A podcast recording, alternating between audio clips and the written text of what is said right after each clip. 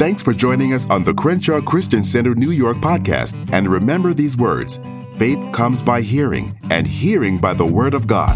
Let's jump into the lesson.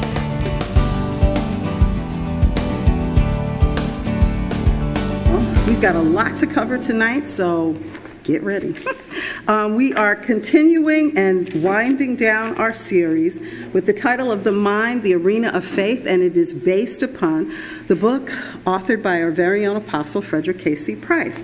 Now, the last time we were together, we talked about so many different things, but we narrowed in on the fact that we, I wanted to kind of give you a blueprint, if you will, when it came to Satan and his fall from grace, if you want to call it that. Um, and we talked about, I gave you three different things to think about. Now, I don't know if anybody remembers them, so I'm just going to briefly go over them. The first one was that when Satan fell from his lofty position among the angels, where did his thoughts for dethroning God come from? That was the first question. And you remember that? Okay, good. The second one was we know he's the devourer and that he walks about seeking whom he may devour, but who influenced him? That was the second question. And then the third one was how did he come up with the idea of overthrowing Almighty God? Now, he didn't have another Satan to plant the thoughts, ideas, and suggestions into his mind. So, the answer to that question teaches us something very valuable, even about ourselves. And that was super important. Um, we know, and it's obvious from our understanding of what happened to Eve and Judas and Ananias and Sapphira, you know, the people that we explored their, their stories, that their thoughts came from the devil himself. But what evil force shot such an audacious concept into Satan's mind? And where was its origin? The answer could be surprising for some, but you know, since we went over it, shouldn't be. It should just be review. Who actually influenced him? And we discovered that no one did. Absolutely no one. Then, if no one influenced him, where did the thoughts come from? And we concluded that they came from what he saw. Now, our thoughts are generated not only by the devil himself, and this is so key, but also by what we see and hear through our eye gates and our ear gates. For us, Satan is the one behind that, but it's not always the thought that he plants in the mind. It can be thoughts that are generated by what we see or what we hear. Um, and okay, we also, and I want you to turn with me because I said this last week, but I'm going to prove it to you. Turn with me to Mark's Gospel, the fourth chapter and the 24th verse. Because I had mentioned that Jesus has given us two separate occasions where he specifically tells us that we need to take heed over what we hear and take heed on how we hear it. So I'm going to qualify that. I don't like to just say stuff and you just take my word for it.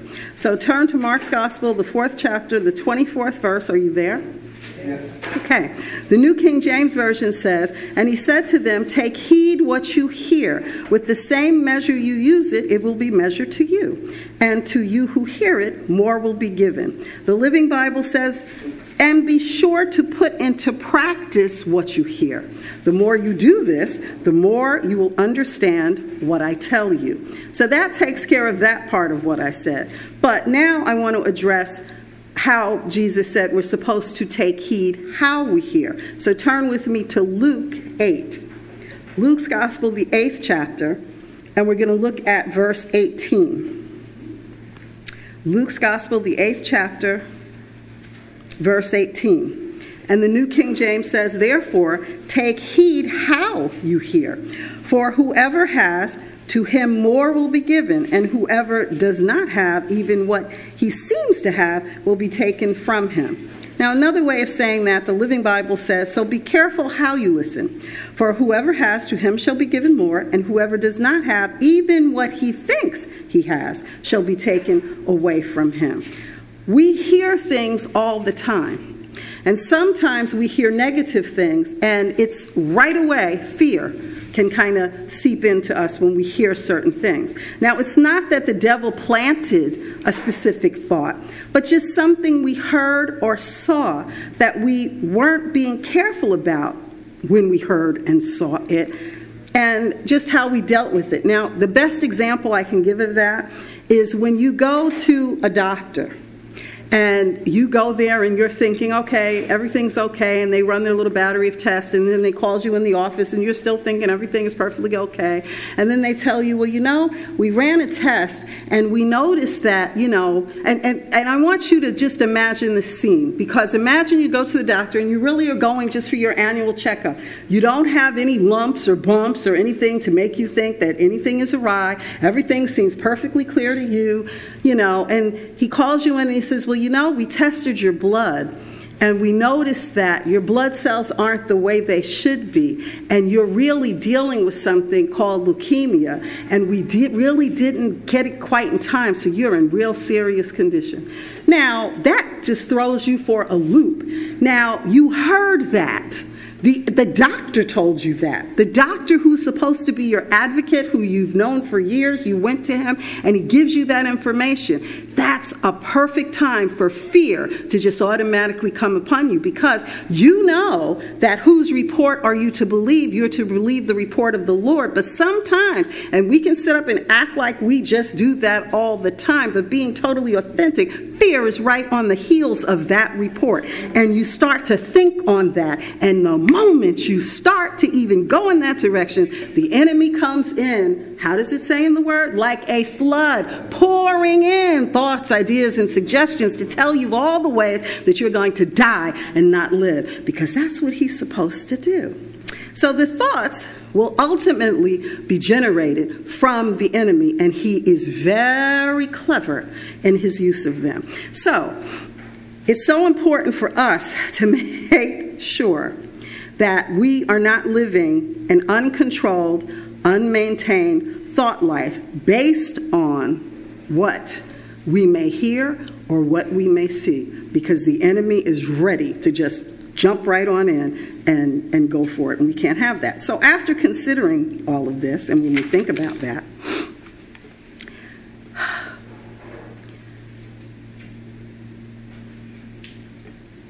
we have to figure out and we talked about this a little bit. Why, if the enemy did this with his own mind, he, he put himself out there, he messed up his own self through his own thoughts, ideas, and suggestions based upon what he saw. How does that really relate to us? Here's how it relates to us. Because you have to understand and remember that the character of the enemy is what?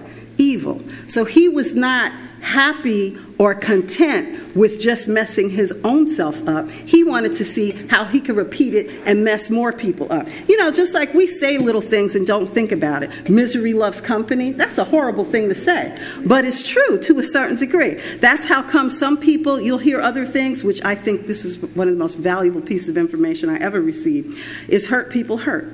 Because people who are, are miserable and hurting, they want everybody else around them to. So the enemy, I mean, he did the same thing. So therefore, he was trying to figure out how can I mess up anybody else with their thoughts the same way I messed up myself. So I figured, well, let me try it out. And then he looked at poor little precious Eve with her little pure heart in the garden who never did anything, you know, really wrong. And he figured, let her be my test case, if you will. Let's see if I try this with her. If I try to deceive her and get into her head, how is it going to work? And she went for it hook, line, and sinker, and that set up his precedent of how he was going to use this against everybody because he wants everybody to be as miserable or more so than he ever was. And that's exactly what it is that he did.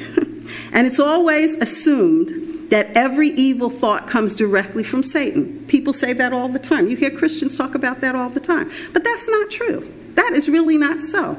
And as we've talked about, evil thoughts can come from what we see and from what we hear. And once our eyes focus on something or our ears become attuned to something, then that's when he'll drop in the thoughts, ideas, and suggestions to actually kind of just make the whole situation worse. Our attention can be gained by what we see and hear without anything having to do with Satan. Having been directly involved in the transaction at all, he might not have had anything to do with it. But you saw it or you heard it and you went with it. He wasn't sitting in that doctor's office when the doctor gave you that evil report. It's up to you to decide which way you're going to go with it. And it's like split second decisions. We have to become, and you know, for anybody, for all of you, I applaud you because you've been here for many weeks as we're doing this. Because this is a subject matter that I promise you, if you really apply it, can change your life as a Christian forever.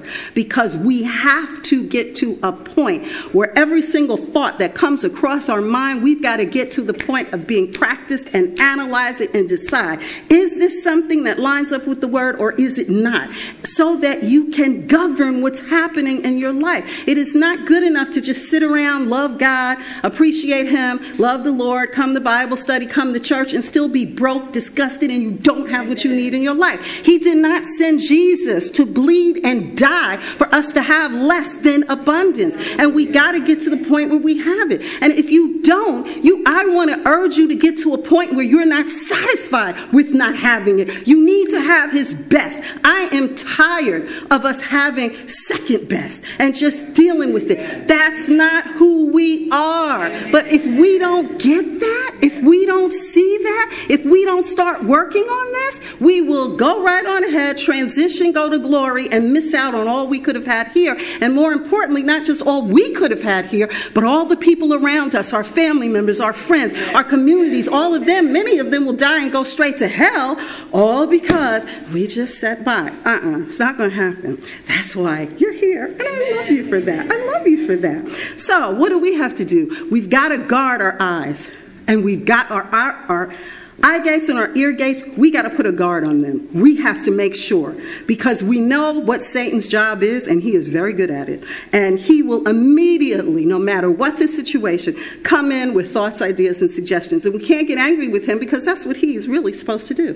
That is his job. It's especially easy right now in our society to get tripped up by what we see and what we hear. Think about it. 20 years ago, there was no social media. I mean, there really was not. I mean, there was not. And if it was, it was some underground thing nobody knew about, okay?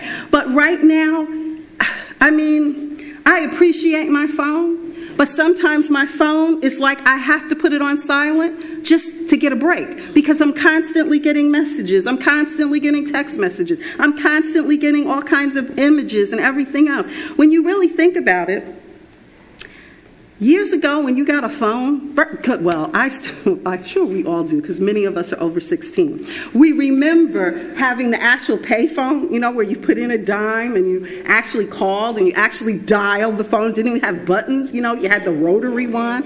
And then we got all excited because we had push buttons, but you still had the payphone if you needed something. Then they came out with beepers, you know, everybody had a beeper, you know, you had those. Then we elevated to the cell phone. But you still really were buying the phone phone to make what? A phone call and to actually talk to people on the phone, not text message them and all the rest of that. Well, now the average person, even if they don't go for these, you know, highfalutin phones, just they could still have a little regular phone. It's now considered a smartphone.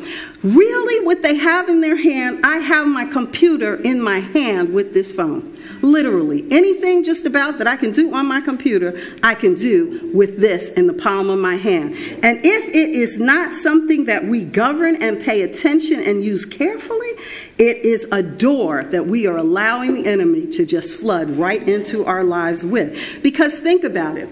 Back to the scenario of you're sitting there with the doctor and he gives you this negative report. You could be on the train getting ready to go home.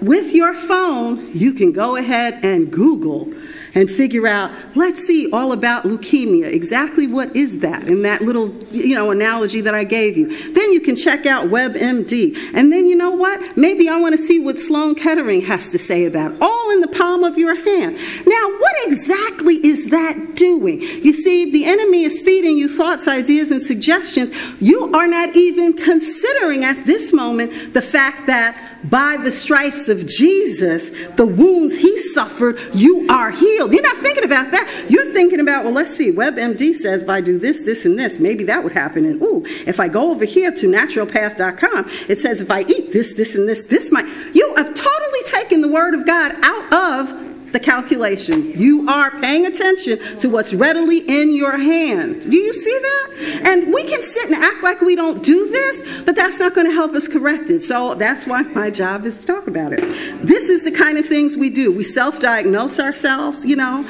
Um, Everything is available to you, and you've got to watch yourself because if you're not using your phone, you've got some laptop, you've got some kind of something, okay, a, a computer, a desktop, and you've got to watch. There are people who, now I will admit, no one I think that I've met other than maybe a buyer, and I think I have them trumped. I happen to absolutely appreciate shopping online. I can shop throughout the world. I am not limited to the USA. I will shop anywhere, but I govern that because I will sit and say, okay, I would like to do this, but I'm not doing that now. You have to fast yourself from certain things because you don't ever want those things to have you. You are the one that's in control of those things. But you've got to understand that because that's something that's easily available to you. 20 years ago, I had to go into the store to buy something if I wanted it. Now I don't go to the store. I just sit and click, click, click and get whatever it is I want delivered. There's a difference, but it can be dangerous if we don't control it. It's the same things for some people who have gambling challenges. And believe it or not, there are still believers, like we talked last week. Just because you have been redeemed and you are part of the kingdom of God, you still know how to sin. You still know how to, if you liked gambling before, you still know how to do it. And if you're not careful, you can slip right back into it. Well, guess what? Now you can gamble on your phone, gamble on the internet. You don't even have to leave your house. All I'm saying is we've got to watch ourselves. More than we think we do, we've got to do it. How many hours do you waste on social media. You see, Facebook, people think, oh, that's so cute. I'm just putting up the grandbabies and I'm just showing people this and that. Track yourself. How many hours are you wasting? See, and if you think these people are your friends that you saw from I don't know how long ago, let there be a challenge and see if those people on Facebook come help you pay your bills or help you do something. They don't know who you are. Okay? I get people constantly sending me waves on the phone.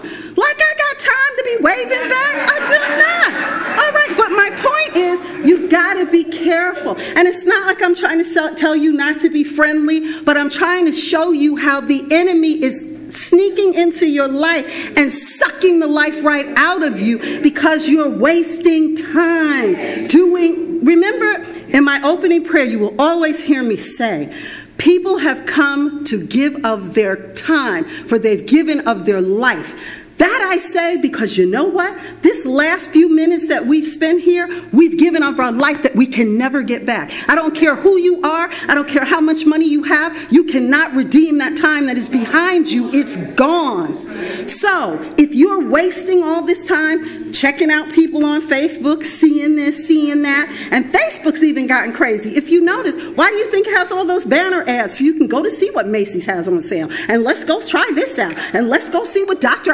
Oz said about this. Before you know it, you can kill hours sitting there. You aren't going by the truth, which is the word, you, because they don't ever put Bible scriptures up there. Have you noticed that? They don't ever put that up there. But they take ways to take your money, they take ways to get your attention. The enemy is on his job. It's time that we get on ours. Praise God.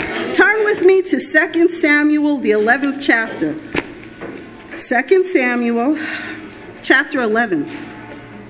We're going to look at verses 2 through 5. Let me know when you're there. Now, even before we say, because what's good about this scripture is we're going to see illustrations about what happens when your eye gates become involved.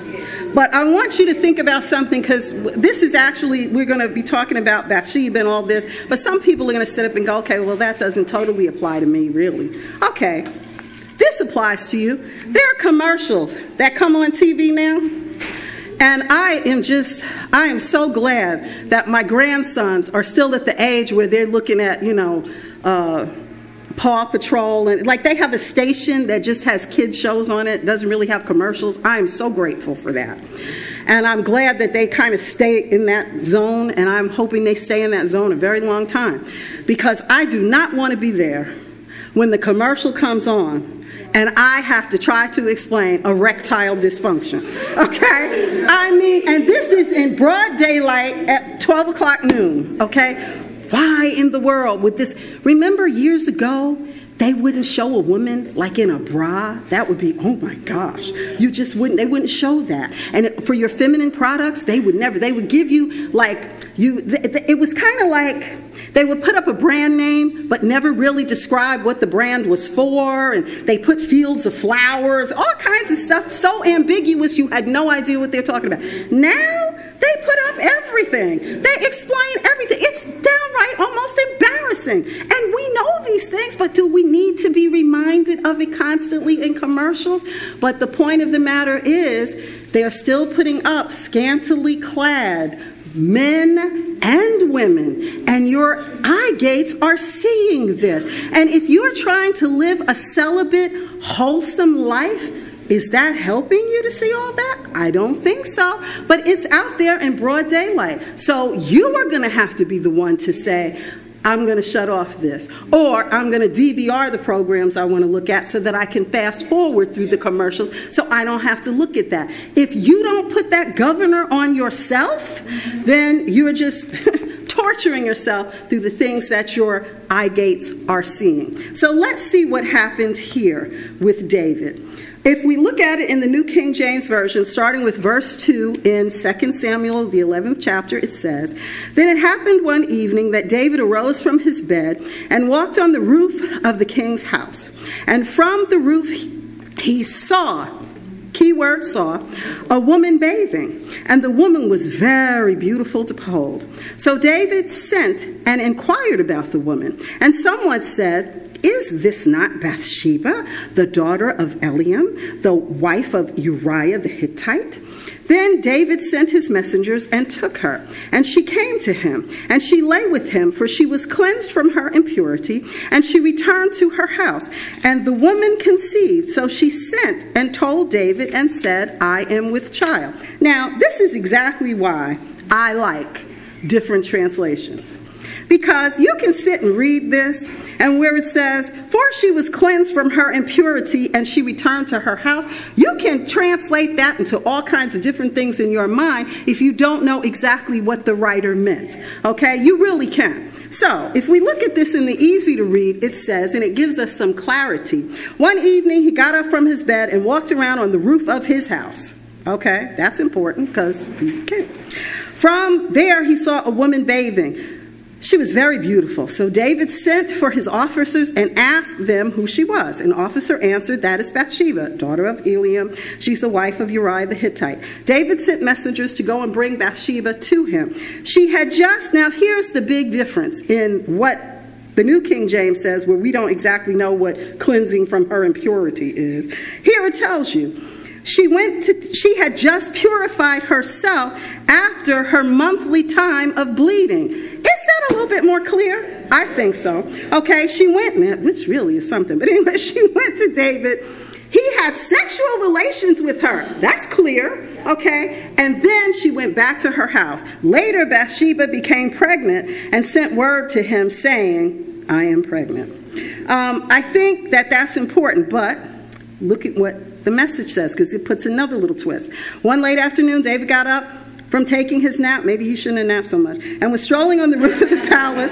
From his vantage point on the roof, he saw a woman bathing. The woman was stunningly beautiful. David sent to ask about her and was told, Isn't that Bathsheba? Yeah, okay, we already know that. David sent his agents to get her. After she arrived, he went to bed with her. Now, here it says, this occurred during the time of purification, which kind of explains following her period. Then she returned home. Before long, she realized she was pregnant, and later she sent word to him saying that I am pregnant.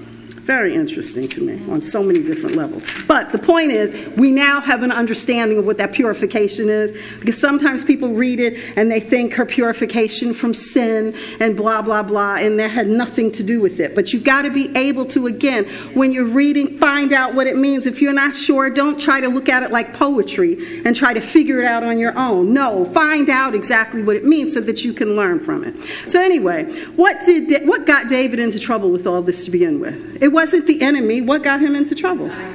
Right, what he saw. He saw this stunningly beautiful woman bathing. However, notice what is conspicuous in its absence. There's no hint at all of the devil having done anything in this situation. It is completely and totally based on what David saw through his eyes, not anybody else's. Now we're going to look at Numbers. Turn with me to the book of Numbers. We're going to look at chapter 13, verses 1 and 2.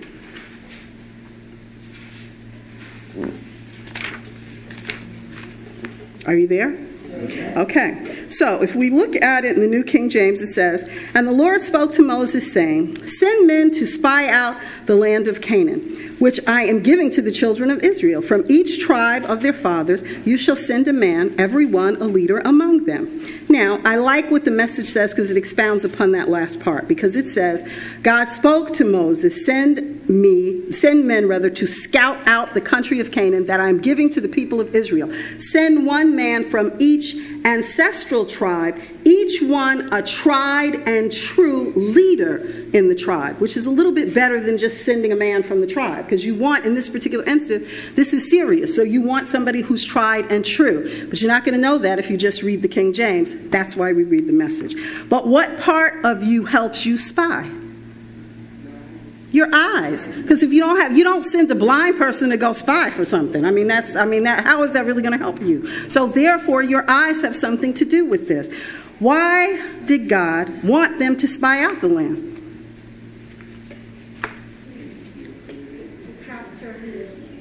to who Well, he actually sent them to spy out the land just because he was being really kind to me, and he wanted them to see what he had told them was absolutely true. Because, I mean, I guess he knew they were kind of like weak in their faith, too. So it's like, let me help you out. I'm going to show you. So go. I'm sending these people out so you can see that what I'm saying is true. He wanted them to have experiential knowledge of the land that he had promised to give to them.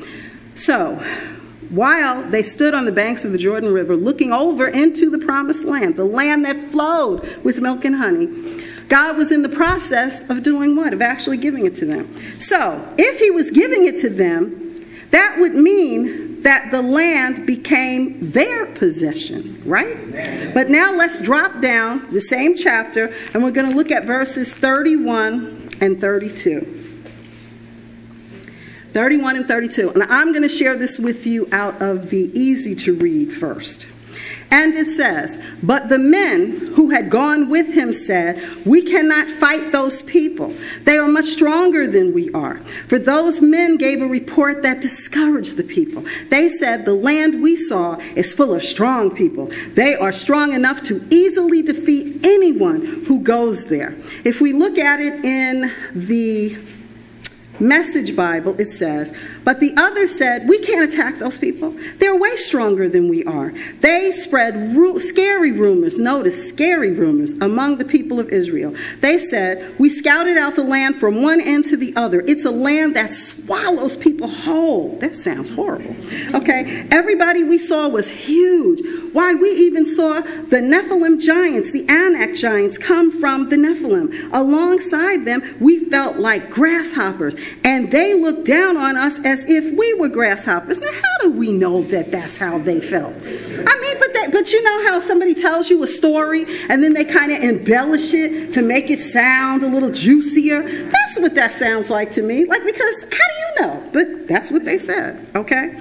So, now what I do like is if you read these same verses of scripture, I'm not going to read the whole thing, but verse 32 out of the traditional King James Version, not the New King James, but the traditional, it says, And they brought up an evil report of the land which they had searched unto the children of Israel. Now, the thing I like about that is it establishes that the report was evil because they were not painting a story of victory. They were painting a story of defeat. But here it's specifically telling us it's an evil report. Now, why is that so important? The reason it's so important is because unbelief to God is evil, which is why he calls it an evil report. We think any one of us would sit up and say, it's bad if somebody is using drugs and abusing them. I, mean, like street drugs, not, well, even prescription drugs, to tell you the truth. That's why we have the opioid crisis, okay? Or if someone is involved in adultery, that's bad. If somebody's in, involved with fornication, that's bad. I mean, we'd all say these things are bad, right? However, we think it's bad for that, but the worst sin of all sin is that of unbelief. Because when one fornicates, uses drugs, or commits adultery, they're sinning against whom? Themselves. Okay? They're not touching God with that behavior. But once you start getting into the point of unbelief, that's when you are saying you disbelieve. That's like spitting in God's face. Okay? That, to me, that's horrid. That is absolutely horrible. That's like saying your word is unreliable. And if his word is unreliable, then why do you think or why would you even imagine that you're saved? So, I mean, that opens up a whole nother chasm of things to think about. And I don't think that most people intend to do that, want to do that, or even think about it. But that's basically what, in fact, you're doing.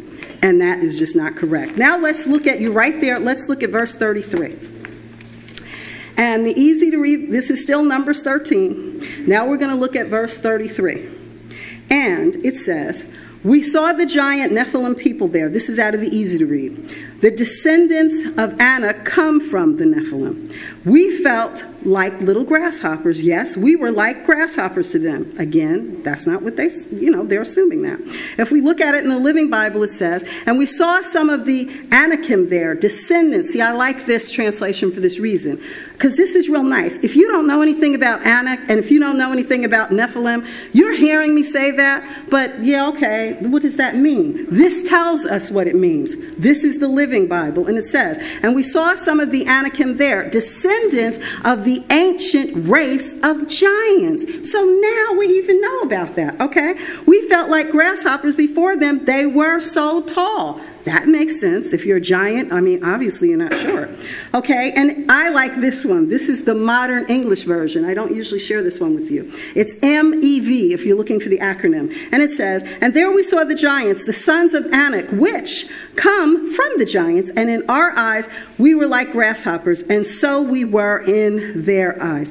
They did not know how they looked in the sight of the Canaanites. This is just them embellishing it. The Canaanites might have looked like the giants, but the spies talked themselves out of blessing the blessing of the possession. They literally talk themselves out of it. Just like back in that scenario I gave you, when the doctor sits and says, Yes, we found leukemia, you can talk yourself into death simply because you're going to go by what he said. You're going to find out all the information regarding that report, never considering what the Word of God says, because you're spending all of that time with all the rest of it, and the enemy is coming in like a flood with the thoughts, ideas, and suggestions. And you know what? You can surely die. And it's all in your hands because you had to make the decision of whose report were you going to believe. It is just that simple. So because of what and when they saw these things, when they the spies went out, Satan of course came in immediately and what did he say to them? He automatically said, Oh, what did you see?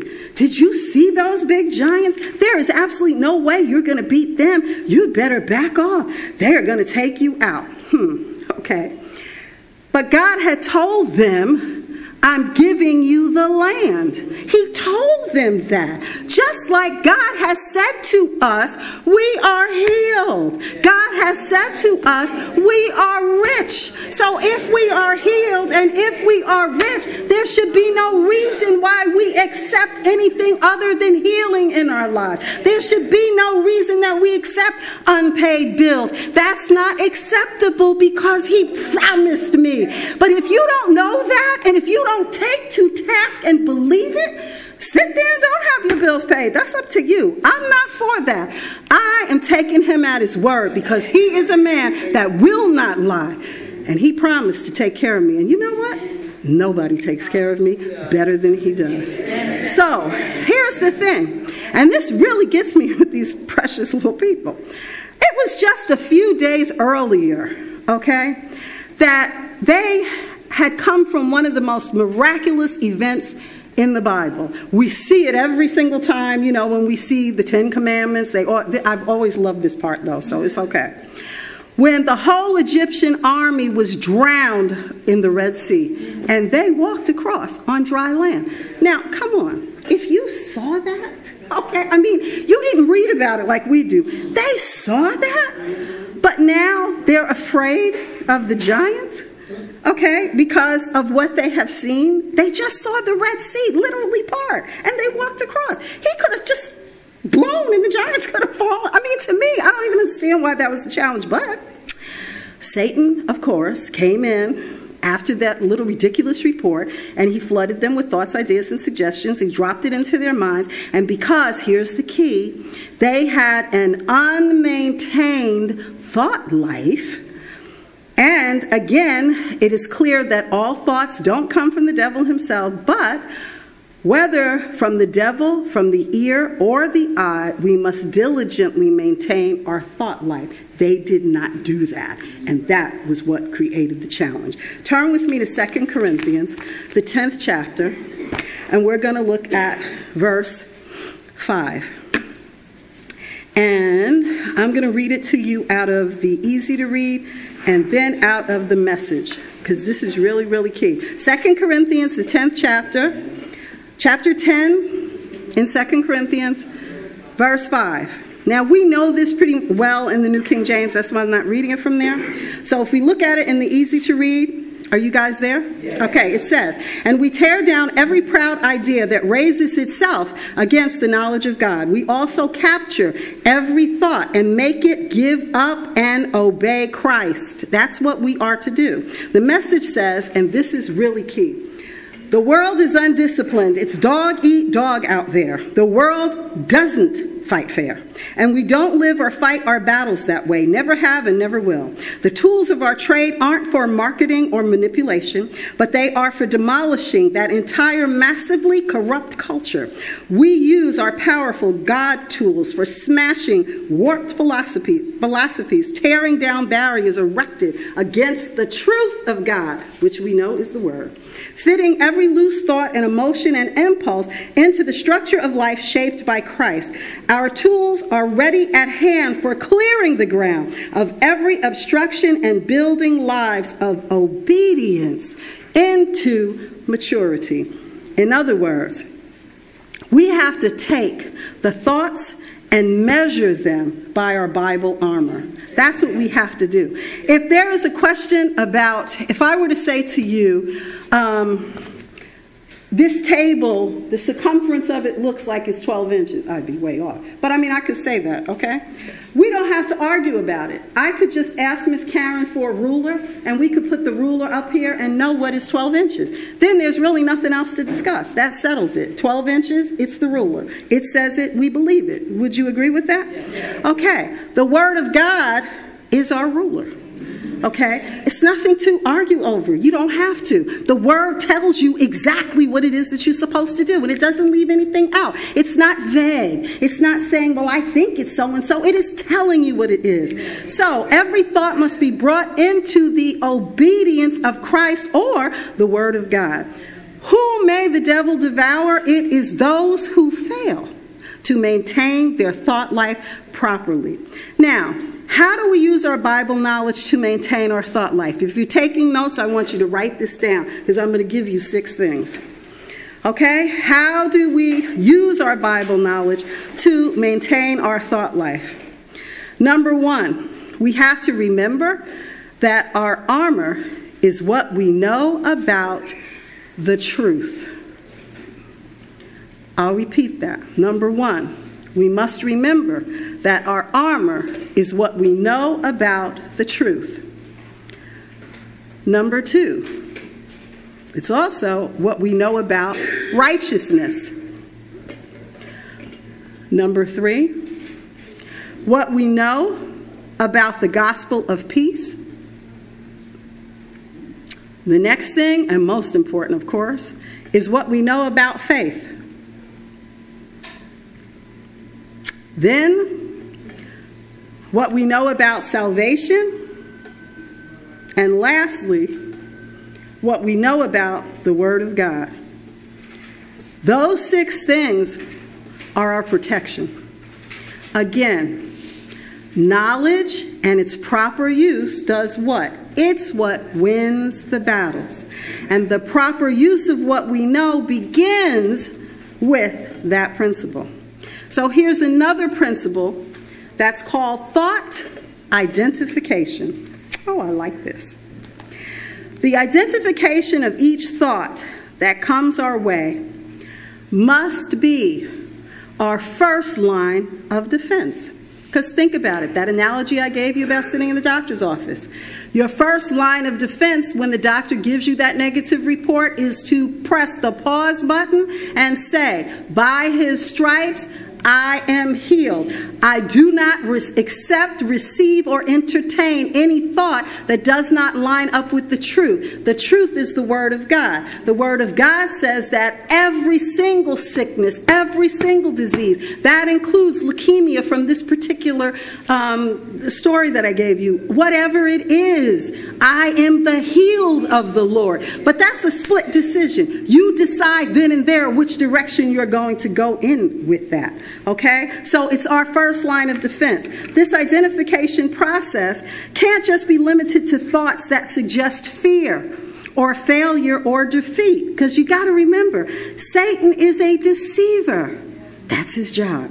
Therefore, we must investigate every thought, every single thought. Should I eat this piece of chocolate cake or should I pass on it? Okay? I mean, that's not a real negative report, but it's still a thought we got to figure out.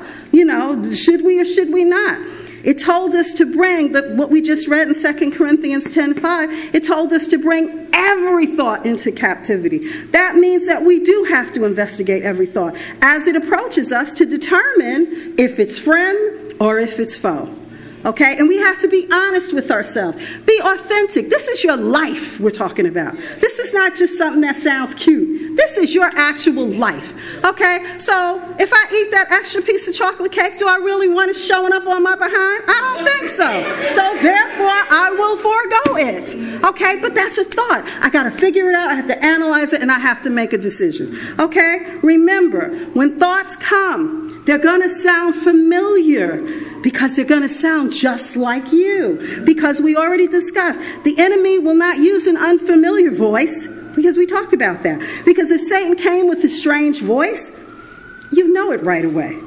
He's like almost a mimicker, okay, or like a ventriloquist with the little dummies. so he'll make it sound just like you so that you'll take responsibility for the thought because it will seem as if it originated with you. And that's what's so subtle about it. And that's why we've got to be so careful. It's something that requires a lot of practice. If you practice doing something over and over and over again, it becomes a habit. It doesn't become a habit just because you said, this is a habit. That's obvious. You take people, you take little children that you're trying to train that they need to wash their teeth, you know, brush their teeth before they go to bed, wash their face. You know, wash up. This is what you have to do before you go to bed. They don't just, you say that once and they just say, okay, and they just go do it. I mean, maybe they do. That takes an exceptional child. Most of the time, you have to kind of gently remind them, did you brush your teeth? You know, did you wash your hands before dinner? Now, after you do that a while, they get the picture and then they just do it automatically that and only then is when it becomes a habit. So, what we're talking about doing here, we have to develop the habit and we've got to do the work.